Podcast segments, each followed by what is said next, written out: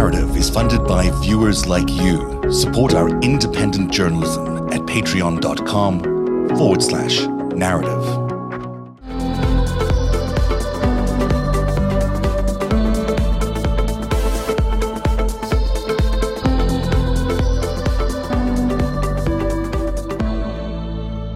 You mentioned the one side, which is the side of, of the hospitals being hurt or the, or the oil supply lines or whatever the critical infrastructures are being hurt. You've spoken about companies that are being hurt. I want to get back to this disinformation and misinformation piece of it, which is this other assault on our brains that has convinced 53% of the Republican Party still that the election was won by the wrong guy or that QAnon is a real thing or that it's okay to go um, and try attempt a coup on January the 6th. I mean, this is the kind of stuff they've done done through mind control. Now, some of that mind control is on is on social media. Some of it is coming from these right wing news networks like Fox News or OAN or Newsmax. But as a totality, it seems like a really massive uh, machine that is really hard to overcome. And it's not by accident that it's here. That someone must have built this on purpose. I can't speak to the purposeful nature of it, but I can certainly tell. There's two things that come to mind when I hear you say this. First of all, the the nausea in the pit of my stomach when I realized what was going on the 6th mm-hmm. of January. I was in quarantine in the UK, about ready to start my Fulbright in, in cybersecurity there. I was there interviewing the incident responders from WannaCry. These are the people who wow. were keeping NHS hospitals running in the middle of this attack and, and what they had to do, and just listening to their stories, their PTSD, kind of expressing uh, thanks from a grateful world for keeping these hospitals going. Mm. I'm getting ready to go and, and start these interviews kind of full time and sitting in quarantine and listening to what's happening and realizing that this is all part of the same problem. It's all part of a problem where we've created tools in the internet that we can plug directly into the human mind. No, no neural mesh is needed right. for this. We've created these tools that can create a sense of reality and we're buying into that reality. And that that is many edged as a weapon. And the second thing I think of is the I, I, think of family members and friends and and people I know who I don't really know any longer who have been mm-hmm. caught up in these kinds of mm-hmm. lies. Mm-hmm. And it's easy to make fun and mock these kinds of beliefs, but there is a messianic quality to the QAnon conspiracy theory that is, it just makes it a nifty little side dish to so many other forms of really isolated beliefs and structures. I'm a preacher's kid. So I know a little bit about growing up uh, thinking the world is 6,000 years old. Right. I'm a scientist now. Uh, so I'm not only better, but I'm also a person who converted to Roman Catholicism in 2013. So I, I grew up faith. I like it for peace, for social action. One of the primary tenets of the Catholic Church is social justice. I'm here for it. And so I understand both this perspective of needing to question something and also needing to take things on faith. But there is an element to this QAnon conspiracy that mm-hmm. is somehow magically attractive and also resists the kind of debunking that other strange uh, belief systems have not, you know, been able to resist. I don't know why that is. Because it's always and rooted I'm afraid to look into it. All these you know? disinformation efforts, all these things that have been made up that are these conspiracies, there is always a kernel of truth to it. There's always something that you can really prove and that only one person could let you know that it's real. And then they, they show it to you. And then once that one thing is real, you expect everything else to be just as real until you get drawn into, mm. into this rabbit hole. There is a kernel of truth to that story. Uh, it may be attributed to the wrong people. It may be um, mistold, but it certainly is provable. And th- that's the difficult part. Yeah. I want to ask Noel, actually. I haven't had a chance really yeah. to talk with you, Noel, but I, one of the things that I know, I'm loving this conversation. Yeah. Noel, one of the things that I've seen, and I've seen it in tech with some of those, the guys that think that they run the world, I've seen it, mm-hmm. this kind of messianic quality. I've seen that, I've seen people buy into a reality distortion field before in tech, in politics. I've seen what it feels like to fall under the spell of someone. And you've been around these kinds of personalities who can just look at you in the eye and tell you that a thing is true, and you just never stop to question it. And that power, that charisma, can be turned so so evilly. I would love to know what your perspective on it is, honestly, if I can ask that question. Please. To know what you say. You hit the nail on the head. Now, somebody like Trump did have a messianic pull to a certain type of individual. Oh, there was always guys in New York that kind of looked up to him. Oh, that oh, that guy's the coolest. He's a billionaire. So he had the initial sort of like sugary flavor that would draw in these people, so to speak. If you spilt some syrup on the ground, a bunch of ants run into it. But I think you hit the nail on the head. I think Trump like magnetism to an unsophisticated populace was then married to the much more sophisticated Russian cyber warfare kind of things that you just spoke about. And something else is going on now. I love what you just said, Tarah, because I've noticed it recently. I'll give an example. Last week, and this happens to me all the time, but last week, some girl that I knew 20 years ago that I, not some girl, a woman that I worked with when she was a kid 20 years ago. We had a job in Manhattan at like a publishing company. It was now a lawyer, was a pretty normal person when I knew her, had been weaponized into this whole kind of MAGA cult thing and had been mildly commenting on my Facebook posts throughout the years. And last week, she just attacked a clip I put up of my podcast. And it occurred to me, like, what would make this once mild mannered person that I haven't spoken to in 20 years that I'm casually friends with on Facebook, but have never interacted with comment in a sort of aggressive, somewhat violent way on my post. That didn't happen before. 15, 20 years ago, somebody wouldn't be like, if they liked Bush oh, and I liked Clinton, they wouldn't go out of their way to publicly go on the attack. But I mm-hmm. find these Trump supporters and MAGA and QAnon, they're doing that. They're being weaponized. You know, there was something in this 40 something year old woman's psyche that was like, I'm going to publicly attack this guy that in the normal kind of tenets of society you wouldn't do. You know what I mean? You wouldn't reach out to a colleague of 20 years ago and say something embarrassing or aggressive that would cause them to block you. This is a new phenomenon that we're seeing. And it's like you said, Zev, it's the way that like this information works on the human brain because they think they're figuring it out for themselves. So they read these articles and then they think oh, they've got these answers and then they proselytize about it to their fellows who are already partial to this kind of disinformation. And then it takes on a life of its own. They become advocates of, of misinformation and they don't even realize it. It's, it becomes gospel and it's dangerous. And I see the aggression being pumped up. You know, so whatever, whoever's turning these screws, they're turning a lot tighter these days. Maybe that's because Trump's on the ropes. Maybe because Biden's going to go after Putin harder. Who knows? but I sense something in the ether that isn't right and it's much more aggressive. If that makes any sense. Oh, and it's it and it's and it's fed every day by your Marjorie Taylor Greens, you know, by this sort of performative bullying and hectoring that's just out there. It all of that noise amplifies this inner conflict in these people, and they feel like they're they feel compelled to act upon it. And somebody like Trump is the perfect beast as a vessel of that sort of thing because he gets his own piece of that. He's just about scamming money from them. So he doesn't have an end game in terms of a political philosophy. He just wants to steal as much money as he can while he's alive and try to stay out of jail. But the end goal is polarization, right? They're pulling us apart so that there's more and more conflict all the time. And as we pull apart from each other, we will cut connections with each other. We'll stop talking to people. We'll start believing things about people that are completely untrue just because you, you lump them in with so much else that you're being told. And this polarization is going to snap. It's like the whole society is being pulled apart mm-hmm. until it does snap. That, and we've seen it in so many ways. And it's not only in, it's not only MAGA and, and the liberals, but it's also in Black Lives Matter. It's in it's in the in this voting count, this, these fraudulent vote counts that they're doing, these audits, they're designed to ignite tension. They're designed to create viciousness between these parties. So we go at each other. That's what they Can want. I, go ahead. Can I also note that the cyber ninjas, the cybersecurity yeah, yeah.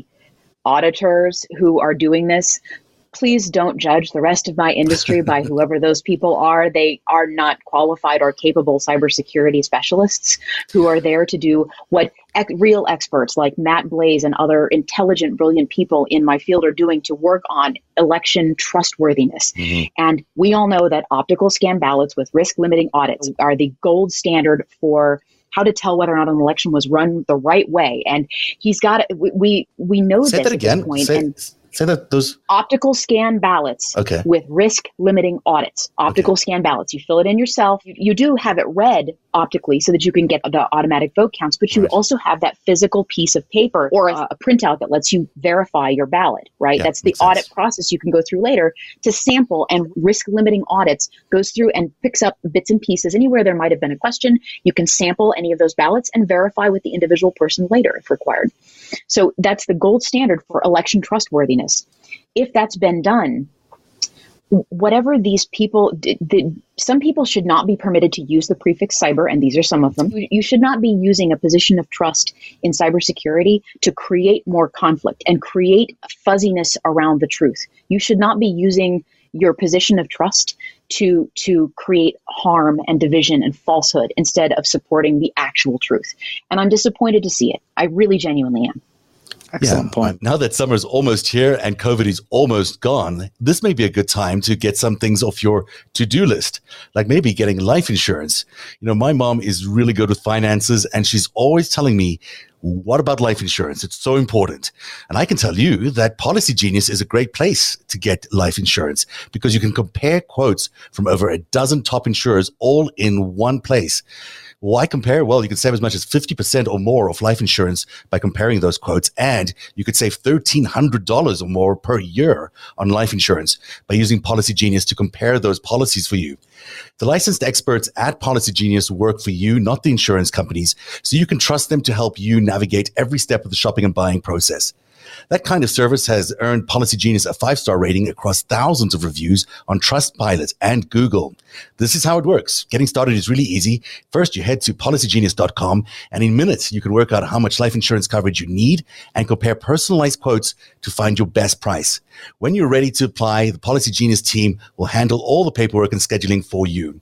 Policy Genius never sells your information to other companies, and that means you don't have to worry about your privacy and they don't add extra fees. Policy Genius. Head to policygenius.com to get started right now. Policy Genius. When it comes to insurance, it's nice to get it right.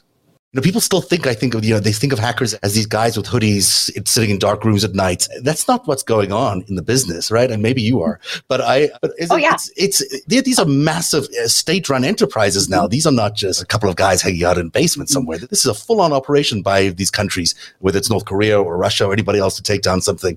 When they're doing it themselves, when they're not assigning it to gangs or whatever, they're, they're, they've got big units and lots of money attached to it. Ooh, they do. Well, two things. First of all, hacking is not a crime. It's a set of skills, and I am one. Okay. Second, in the same kind of way that scientific papers around physics now have a thousand co authors, mm-hmm. a lot of the low hanging fruit in, in offensive cybersecurity has now been plucked, as it were. It, it takes those resources, those gangs of people working together to create effective kill chains in cybersecurity, in, in information security, so that you can break into networks because it's getting harder. That's good. That's really good. It's bad because our quality of enemy is increasing but it's good that we are pushing harder to make it more difficult for some random human being someplace who's a criminal, a computer criminal, not a hacker, but a computer criminal, to try to steal things from people. So remember, hacking is a mindset. It's about seeing the world differently. And it's about taking those sets of skills and, and taking things apart, putting them back together again so you can understand the world. And hopefully, the next level is explaining it to people in a way that makes them understand what it is. So what's the distinction cool. between good hacking and bad hacking? Then what would you call what would you call the bad crime? All right, crime. Literally, crime is bad hacking. okay, literally that. Exactly. It's why we differentiate between hacking and a computer criminal. A yeah. computer criminal is someone who's using a computer to do bad things. A hacker, that's just a set of skills. You can, as a locksmith, help people get into their cars or test locks. So let's talk about people's homes because I guess people feel like I, I feel, but I guess it's my job that I, there's anybody could probably see everything all the time. Is that true? Can can the NSA or any other company country that has that kind of capability into our world if they want to at any given time? That's a complicated question. It's a hmm. complicated question because there are some cases in which you would want you would want governments to have the jurisdiction to be able to execute on search warrants, even in cyberspace. And it, uh-huh. it as, as a little someone who tends towards that sort of very a little bit more of that libertarian mindset, it, it kills me to admit this, but there are times and places that you do need governments yeah. to be able to execute on warrants. That doesn't Absolutely. necessarily mean encryption backdoors, but there are times and places that's possible And what we would want to do, you're, you're asking me the question, who's watching me through my webcam, yes, basically. through whatever yeah. device. So, I don't know what they could be watching through. There's, a, it's a good question. The one of the great ways that you can find out what's available on the internet is is an Internet of Things search engine called Shodan you can take a look at people who've got unsecured nanny cams, home security cameras, all uh, store surveillance cameras just sitting out there on the internet unprotected. So I think the question is really less can the NSA look at my computer and more can the creepy guy down the street right. look at, look inside my house, right? And the answer is if you're not securing your home devices, and if you've purchased devices from companies that haven't set good default minimum passwords and a user experience that leads you to change your passwords upon purchase, then it's entirely possible that some jackass is watching you through your cameras.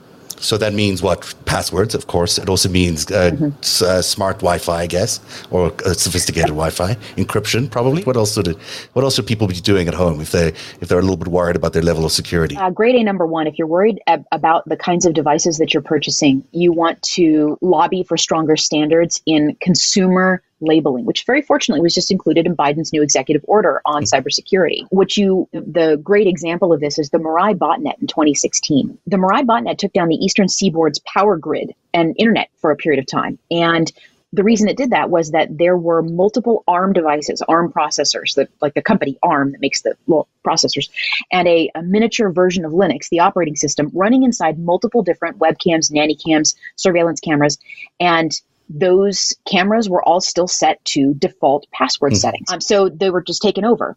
So then the shame there is that the companies that sold those pa- those products never told their consumers that there was a default password on them and that they needed to change them.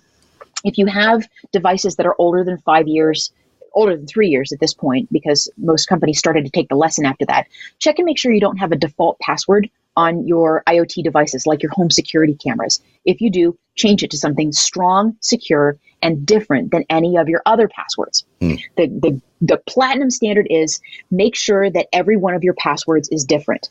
That sounds like an agonizing exercise for anybody trying to remember a few passwords at a time, but just remember you need to get a password manager. Mm-hmm. You can use one pa- you can use one password, LastPass, KeePass, the Chrome password manager, the Safari password manager. Somewhere on any of your devices there's going to be a trusted password manager. Use it. You're way better off that way have different strong passwords for everything, and then enable two factor authentication. Good advice. Mm, good advice. Um, Absolutely. Don't you want to jump in or? No, I just I, I, need to do all that. I'm yeah, no, I was, I was thinking to myself, I need to. yes, no, you need to do all those things. no, like me hollering about this doesn't do anything until you actually go change well, them. Really your your keys to your kingdom. Um, yeah. Your keys to your kingdom, by the way, is email. If you do nothing else, if you if anyone listening to this does nothing else, just make sure your email is has a strong different password than everything else and that you have multi-factor authentication hopefully app based like on your phone when you right. have to enter in a seed or scan a little qr code do that and do it for your email because if somebody gets your email that's game over it's game over man game over meaning so, they can just they can get into everything else everything or, else okay. is gone yeah they got um, your bank accounts they got your house they got everything so right. email first everything so, else after that in terms of like game over for some of these big companies that are getting hacked i I feel like people are working from home. They're using their home computers or whatever software they have at their homes. It strikes me as being a, pretty vulnerable for a lot of these big corporations that are allowing hundreds, maybe thousands of people to, to log in every day from remote locations from a varying different amount of uh, technology and different standards. How vulnerable? Yeah. Yes, absolutely. Every corporation's endpoints just expanded to include Junior's Xbox. Right. So this is it's crazy, which has happened. Well, yeah. it's scary, but it's also a fascinating opportunity to see how people really were working because it's not just that it was just at the beginning of the pandemic this happened. It's that a lot of people were doing it before that ever happened, and right. now it's come out into the open that that's what was going on. So it's really important to recognize people were always working from home. We just didn't have protocols surrounding what you needed to do beforehand. So the risk has increased, but so too has the awareness of the problem. And it's not a problem for people to work from home. There's a lot of really great secure ways to do it. However, your company wants to handle it through a VPN, through whatever kind of, of, of setup that your company wants to use, just make sure you're actually using those protocols. And uh, try not to pipe anything through any of the crazy ass VPNs that somebody's kids might have around for downloading shows. So good, good advice again. So we've done some of home, we've done some of work. and now the most terrifying thing is like we keep here. I keep advocating, you know, for t- for Biden to be tough on on on Putin and to go out there and really show him what uh, what we've got, and you know, you're going to throw Trump in jail. You know, you might get a reaction from those people when you go do those things, and if they have access to all our networks, they might be able to cause a lot of damage. So, part of my understanding of why we were approaching Russia with such a soft diplomacy is because maybe they do have a hold on us. Maybe there is still a lot of catch up that we need to do from um, that that uh, it's the Sunwinds hack or whatever it was. You know, maybe there's still stuff that we need to do to clean up that to to shore up our cyber security so we can be a little bit more tough around the world. I love the fact my camera's shaky right now because my cat's standing on the desk oh. and shaking himself and sneezing, and it just reminds us. Of course, I have a cat. It's a black cat. His name is Makes Frankie. Sense. He's awesome. His name is Frankie Fangs, and it, and I love it because it brings us back to the ordinary, and mm. and it sounds so nation state to talk about Biden and Russia and everything like that, and why aren't we attacking? And uh, we have to come back to the ordinary. The truth is that most companies in the United States, most companies around the world, are months or even, and this is going to be distressing for some of you to hear, years behind their patching cycle. When when something goes wrong with a software product, when uh, a, a, vulnerability is discovered later, the maker will issue a patch for it. Right. And there's a there's registries for this. CVEs, the the uh, NIST in the United States has a registry of them. They're out there. There's hundreds of thousands of them, and that's just the floor of the known vulnerabilities out there. A lot of companies haven't gone through and patched everything, or they're they're years out on their patching cycle. So the real thing we need to start doing is our push-ups and eating our broccoli. That's really where this comes to is um, talking about going after Russia and unloosing the cyber nukes and rolling over them with cyber takes. And I have heard actual military people use those words before. That's premature before we actually do things like make sure our civilian population is protected, that right. our companies are patched and up to date, that we're requiring critical infrastructure prov- providers to actually abide by some of the standards that are out there. Biden took a great step just a couple of hours ago, as a matter of fact, requiring now that pipeline companies whenever they're breached or have any attacks, must report to the federal government. That's an hmm. excellent first step. Wow, I didn't realize that didn't happen. I thought that would happen automatically. Just a couple of hours ago. Yeah, yeah it's great. Yeah, yeah it's um, it's making me rewrite this op-ed I got to do. but the the important thing to remember here is that it's the civilians who get hurt in cases like this, and our primary focus needs to be not uh, it, there. There's there's a focus on Russia, I get it, but our primary focus needs to be asking the question why is it okay for our citizens to be served by companies with federal contracts that aren't abiding by the basic minimum principles that are the best information security standards? Absolutely. We should be asking companies to protect their our citizens, their customers by patching, by doing the hard work that's dull and boring it's like highway maintenance. Yeah. We already built the super exciting freeway, but you know what? We got to fix potholes sometimes. You got to, and before we start rolling up, Exactly. You got we got to start we got to start fixing the potholes before we go crazy on the military convoys. You know, not avoiding the question. The answer is that it's not that we're not mm-hmm. very comfortable with us with our cybersecurity on, in terms of infrastructure and in, in terms of the federal government, mm-hmm. and that provoking provoking anyone could could get a reaction. Now they might not have very secure cybersecurity too. I don't know. I assume our capabilities in the United States are pretty phenomenal. I'm sure we could do things to them as well. But then you get into this sort of almost like a nuclear war until everyone collapses and, and falls down. So we don't want that. You know, to some extent, there's something in, in cyber that's very helpful in that you can fight a war without actually killing people. I'm sorry. Can you? Well, people at this point have, in fact, died of cyber attacks. A woman in Dusseldorf died last year after a hospital was ransomwared and she couldn't receive treatment in time. Good point. So we we are seeing people dying. And as I, I said before, I was a student pilot. One of the things we say in aviation is our regulations are written in blood. Cybersecurity is is starting to be the same way. And mm-hmm. so we're before we grow enthused about do, do not be so eager to deal out death and judgment says mm-hmm. gandalf right? Let's make sure and and believe me we've got some serious capabilities. I know some of the people who have come out of the programs we have tailored access operations the, the kind of work that the nsa does that, that cyber command does. These are skilled brilliant human beings and they can do whatever the hell they want to on a computer. We have capabilities. It's just my mission is to care about the people who have to deal with the pothole every day. Mm-hmm. So I could answer the question, but I'm going to be honest with you. I'm not sitting in Cyber Command right at the moment. I right. can't tell you what an appropriate moment is to push that button, but I can tell you that unexpected things will happen when we do. Right. Tonight's show is brought to you by Helix Sleep, and they have a special offer for narrative viewers. I've heard it from so many people. The one thing that's changed since January is their sleep. Not waking up worrying about what the president might have done or said or tweeted makes the world of a difference. I don't think I had a good solid night's sleep in four years. And wasn't only the president. My 10 year old mattress, which started life as a 12 inch foam mattress, had shrunk to an 8 inch mattress, and getting out of bed was often more of a slide than a bounce. It was time for a new mattress. Helix Sleep has a quiz that takes just two minutes to complete and matches your body type and sleep preferences to the perfect mattress for you. Why would you buy a mattress made for somebody else? Changing the course of a country can take a village. Changing the course of your sleep takes a quiz. Helix is offering up to $200 off all mattress orders and two free pillows for our listeners at helixsleep.com slash narrative. That's the way we spell narrative, N-A-R-A-T-I-V. That's helixsleep.com slash narrative for up to $200 off and two free pillows just for you. Oh, it's just chilling. Huh? Yeah, it's chilling, like, wow. but it's also not that surprising. Are you surprised by some of it? I no, sort of was expecting. I, have told you that story before. My grandfather was an NSA analyst his whole career, and we had a mm-hmm. conversation once about that movie with Gene Hackman and Will Smith, you know, where they could Enemy do all this. Okay. And I just watched it, and I was over his house the next day, and I was like, and he never talked about his career. He's NSA. He wasn't like, couldn't say anything. He never spoke to me about it in his entire life. And I said, I just saw this movie last night with Gene Hackman and blah blah blah, and they could zoom in and get a close up on somebody's face walking down Fifth Avenue or whatever. And he looked at me and he goes, That's nothing. And I was like, "Oh my god!"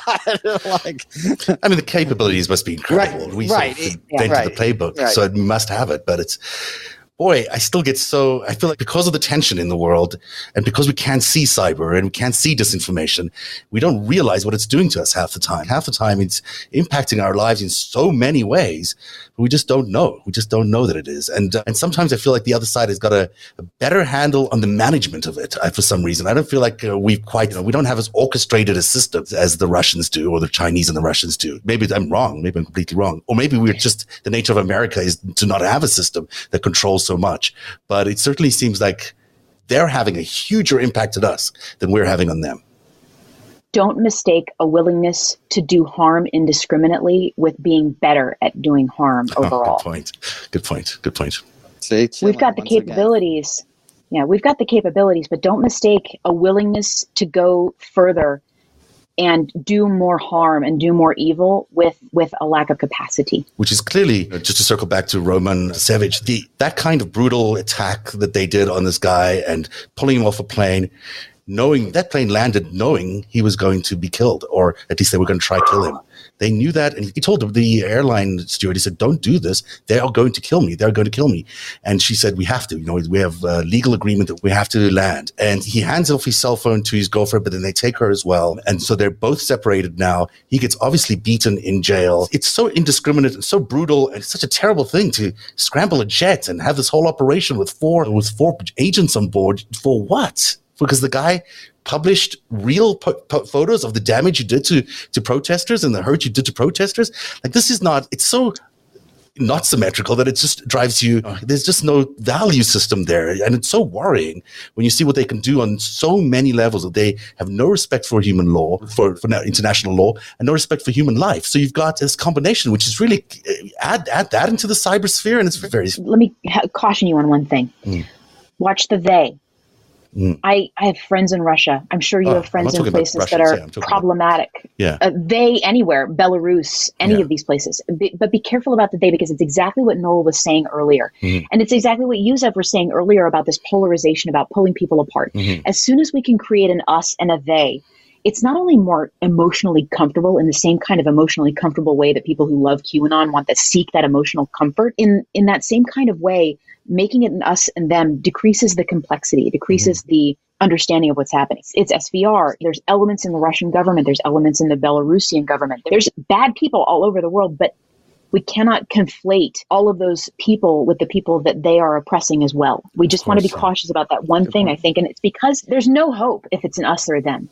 In fact, right? it's exactly the opposite. They're they're representing what we may become. They again said it again, but the, the people of Belarus, of Belarus, uh, Belarus and, and Russia, they're being oppressed in a way that is is in a few years given whatever might happen in, in, in, America, we're still not through our process here, whatever is going on. We could face very difficult restrictions like the kind that they're having over there, which is unthinkable right now. And certainly, I don't think it's going to happen. Like at the end of the day, you don't think that's going to happen. But it is all uh, this, they're suffering in a way that we can't imagine, uh, and that's why it's so important in my mind that we are really tough on on on specifically Putin because I think he does have responsibility here for this, and then we can prove that there's responsibility here for it. I don't know if it's a good time for us to be having any sort of dialogue until he's at least freed Roman, because I, when does it stop? When do we stop uh, hijacking planes and, and pulling people off, off, planes that aren't even in your territory. It becomes very difficult to to imagine when we draw the line, and if we don't draw the line, we'll end up in who knows where. Yeah, that's my little speech. I got to talk about something speech. happy. Thank you, but we should talk about something happy. Tell me about where you got your cat from. Did you get it from a breeder, or is it a, a hand me down? I got my cat from a farm in Snoqualmie, Washington. Mm-hmm. And I, I went out there and I wanted, I knew I wanted a black cat because sometime around eight or nine years ago, I just decided I was going to wear black every day for everything because you know, it's appropriate for everything. And I just don't have enough energy in my head for a whole lot of fashion stuff. I so then similar, I, very similar wardrobe choices. So I, I hear you. Same black. Here. Yeah. It's pretty yeah. good. Uh, yeah. So I just knew I didn't want a cat that had a lot of uh, white fur and so then I went out to this little barn and saw this little six six week old tiny little kitten. And just, he, the the owner set him down on the grass, and he had the little tiny feet with the little black beans on them. And he walked over the grass, and then he crawled up into my hair and went. And, and I turned to the lady and I said, I think 175 is a lot to pay for this this cat. He's he's okay. I'll give you 75 bucks. And she was like, No, I'm going to stick with 175. And I was like, Here's my phone with my unlocked PayPal account. You may enter any number you wish. Oh. Um, and you did so, it. So yeah, that's how. You, that's how, how, how old is the cat? Three years, three years old. Seven. Oh, seven. He's okay, seven wow. years old, wow. and his sister Whisper is seven years old as well. She's very sweet. Uh, her name is Princess Whisper Claw. She's uh, hanging out someplace else because she's scaredy cat. Um, yeah, she's awesome. The, the both of them have been have been very good company, and my lovely husband and I have really enjoyed having them around. Although they've now been recently very freaked out because I just for the I, for the first time bought a motorcycle. So I've got oh, wow. a cruiser downstairs, and it freaks them out when I start. You are an interesting person, Tarah, and really good company as well. I got to say, you are welcome back here anytime. You are really a fun, uh, fun conversation, and and so smart and careful. There is actually a, such an important difference between women talking about the stuff and men. I just feel like it's a different conversation. I just men are not phrasing their conversations around values that you're describing. And I think you are. And it's making a huge you know, changes the dialogue if you're talking about the the people that are affected or the people affected by the potholes. That changes the whole dialogue. Men talk about blow, blowing things up and sending bombs in, not about fixing potholes. So I think that there's a, a, a really important distinction there. And when you say 11% is only is all we have in, in technology, I hope women who listen to this show and watch the show, and there are so many of them who are even interested in going technology. I hope they get inspired by what you've done and uh, read your book and follow your footsteps into that world. It's really to say. I, I am standing on the shoulders of a lot of giants at this point, and it's I'm here as a representative of a community, not by myself. And it's the achievements of all of us that get any of us to anywhere we're trying to be humanity we got we got to get a little further down that down the field and we're all just trying to kick the ball just a couple inches every day. So it's a pleasure to be here and thank you so much for having me on the show. Noel it was wonderful getting a chance to talk with you. Thank you so much for your honesty and humor. Is really great. I love being here. Thank you. Well, thank you Thanks, so much Tarah. Tarah. yeah. I'm a cat guy too. I wear black every day. My, my cat's a, a tuxedo cat my best friend in life. And i love what you said about they because it's the division that's tearing us apart. It's the division that's tearing at the fabric of our, our world right now. And we have to come together and not let the bad actors continue to divide us. So I love the hope that you offer in that. And I'm going to adopt that myself. So thank you. Well said. What a great point to end the show with. So thanks, guys. Thanks for joining us tonight. We'll be back on Friday. Well, I'll be back on Friday with the after show. And Tarah, remind people they can find you at Tarah on Twitter. Yeah. Where else can they find information about you and uh, and then what's the name of the book? I'm my book's on Amazon at Women in Tech and I'm on LinkedIn, and that Facebook, that Instagram, wherever you want to wherever you want to find me. I look angry in my profile picture. there, there you go. Now you can. I don't know if you look angry in your profile picture. I don't think so. I would just use a different word, but I'd be getting trouble if I did. On that note, we will leave everyone. Have a good night, everybody. Is funded by viewers like you. Support our independent journalism at patreon.com forward slash narrative.